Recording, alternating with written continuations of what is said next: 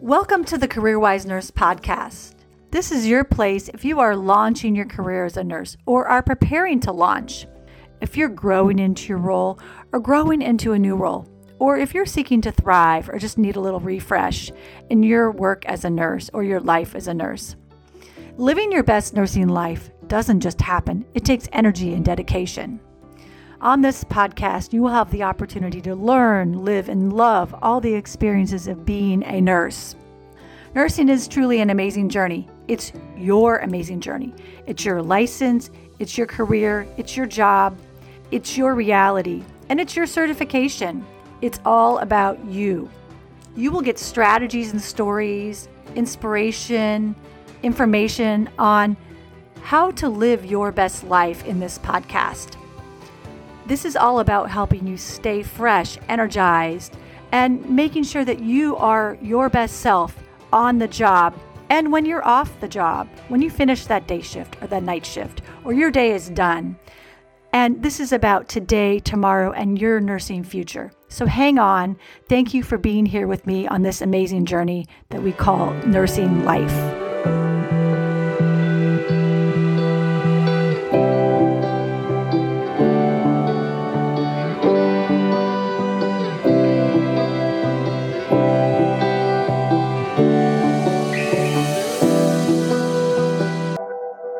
Hi, it's Natalie, and I want to share with you really part four of my journey of becoming a patient and going from screening to diagnosis of breast cancer. It is totally different when you're a nurse. People assume, you know, that I know a lot. Well, I've said since the beginning of this series on me becoming the patient, there's a lot I didn't know.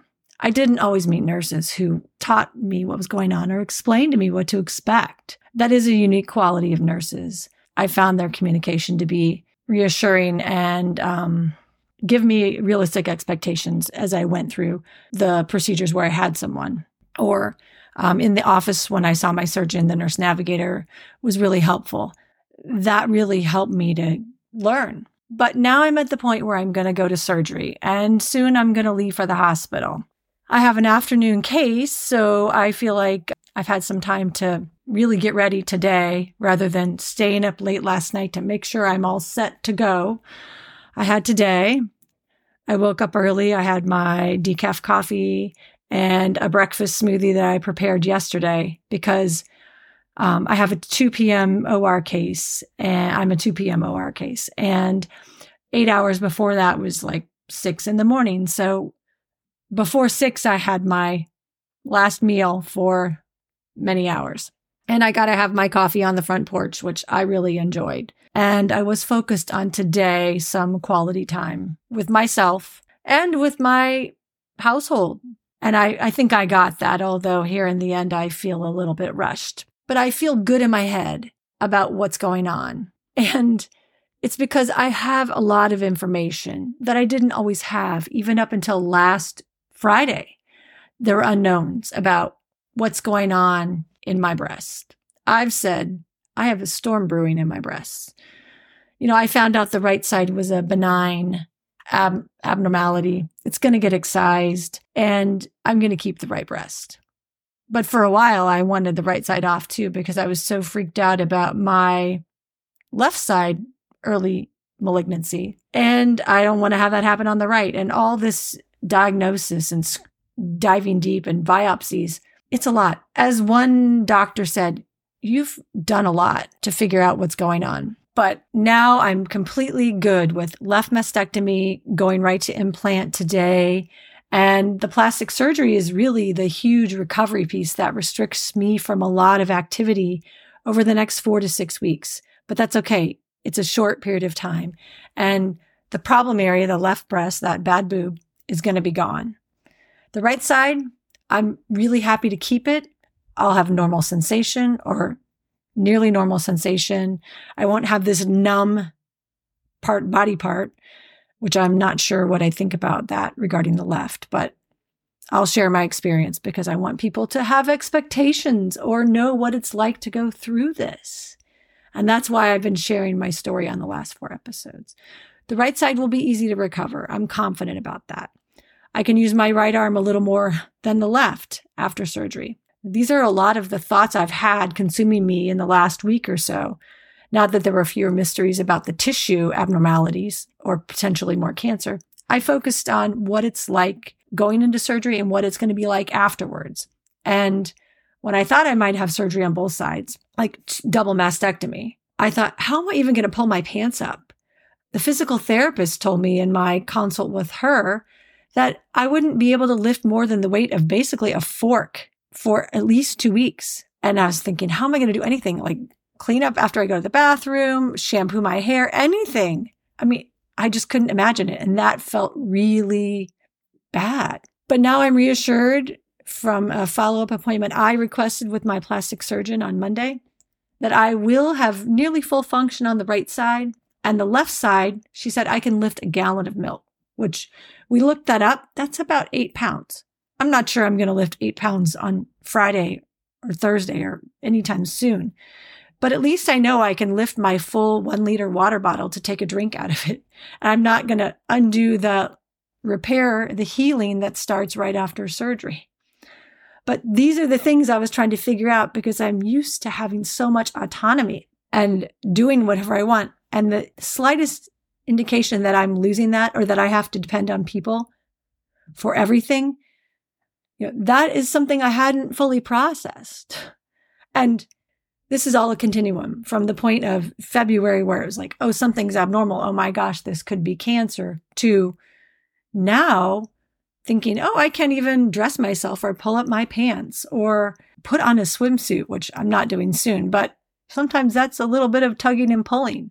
Like the things I do and I don't even think about, I realized in the past week, I can't do any of that. And I've said to my household, I'm not going to be able to do this. I'm not going to be able to do that. And maybe it sounded negative or like I'm the victim, but I was just beginning to think about my loss of independence and translate it into my reality. Like I said, I just went back to the plastic surgeon on Monday and she gave me a little more clarification on her realistic um, limits.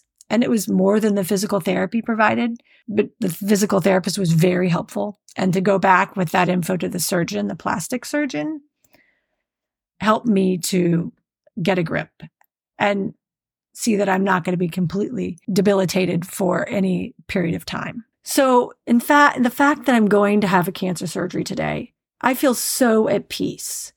And I'm so optimistic that this is not going to affect my longevity. But two weeks ago and before that, I really was emotional thinking, you know, I'm not going to be here and my kids are going to be young still in their twenties. That's young.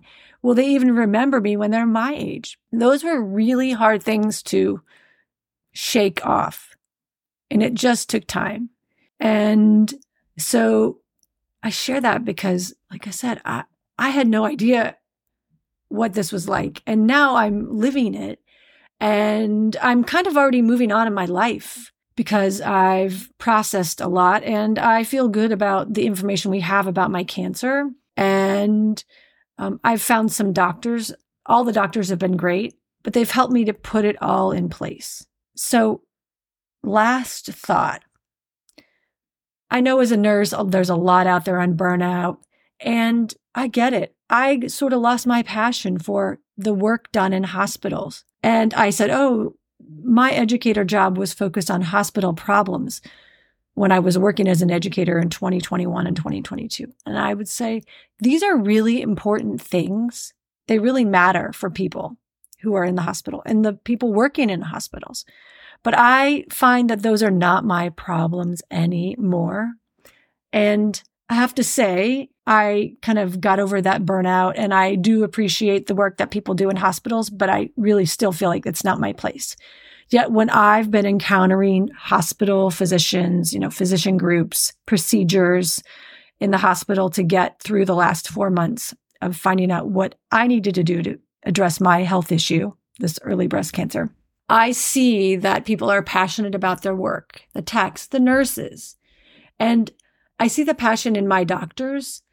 And it really excites me about healthcare and the work they're doing to help people like me and others. Not everyone is as healthy as me going into this. They have a lot more risk in surgery, or they have chronic issues that have to be dealt with before they can even go to surgery.